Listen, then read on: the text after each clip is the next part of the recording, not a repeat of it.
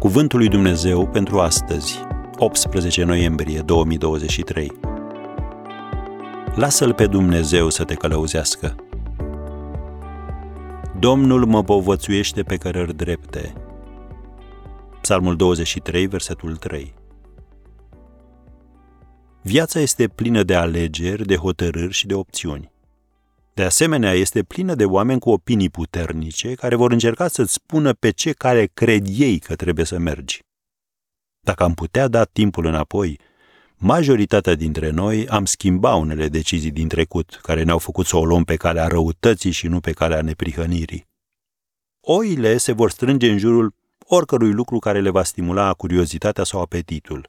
De exemplu, un tufiș plin cu frăguțe – chiar dacă lucrul acesta le va face să se îndepărteze de turmă și de grija protectoare a păstorului.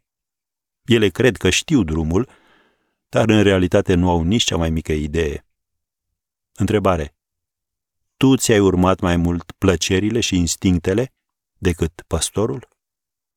S-ar putea să răspunzi, dar Dumnezeu mi-a dat și mie o minte pe care să o folosesc.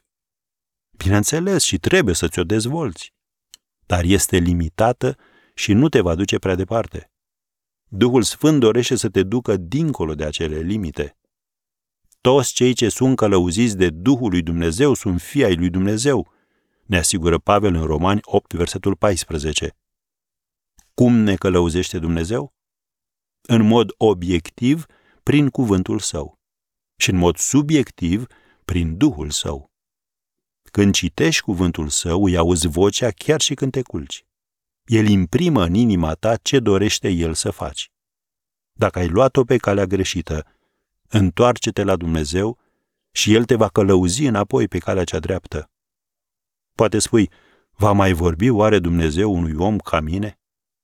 Da! Citim în Ioan 10, versetele 3 și 4, El își cheamă oile pe nume și le scoate din staul. Merge înaintea lor și oile merg după El pentru că îi cunosc glasul. Am încheiat citatul. Lasă-L astăzi pe Dumnezeu să te călăuzească.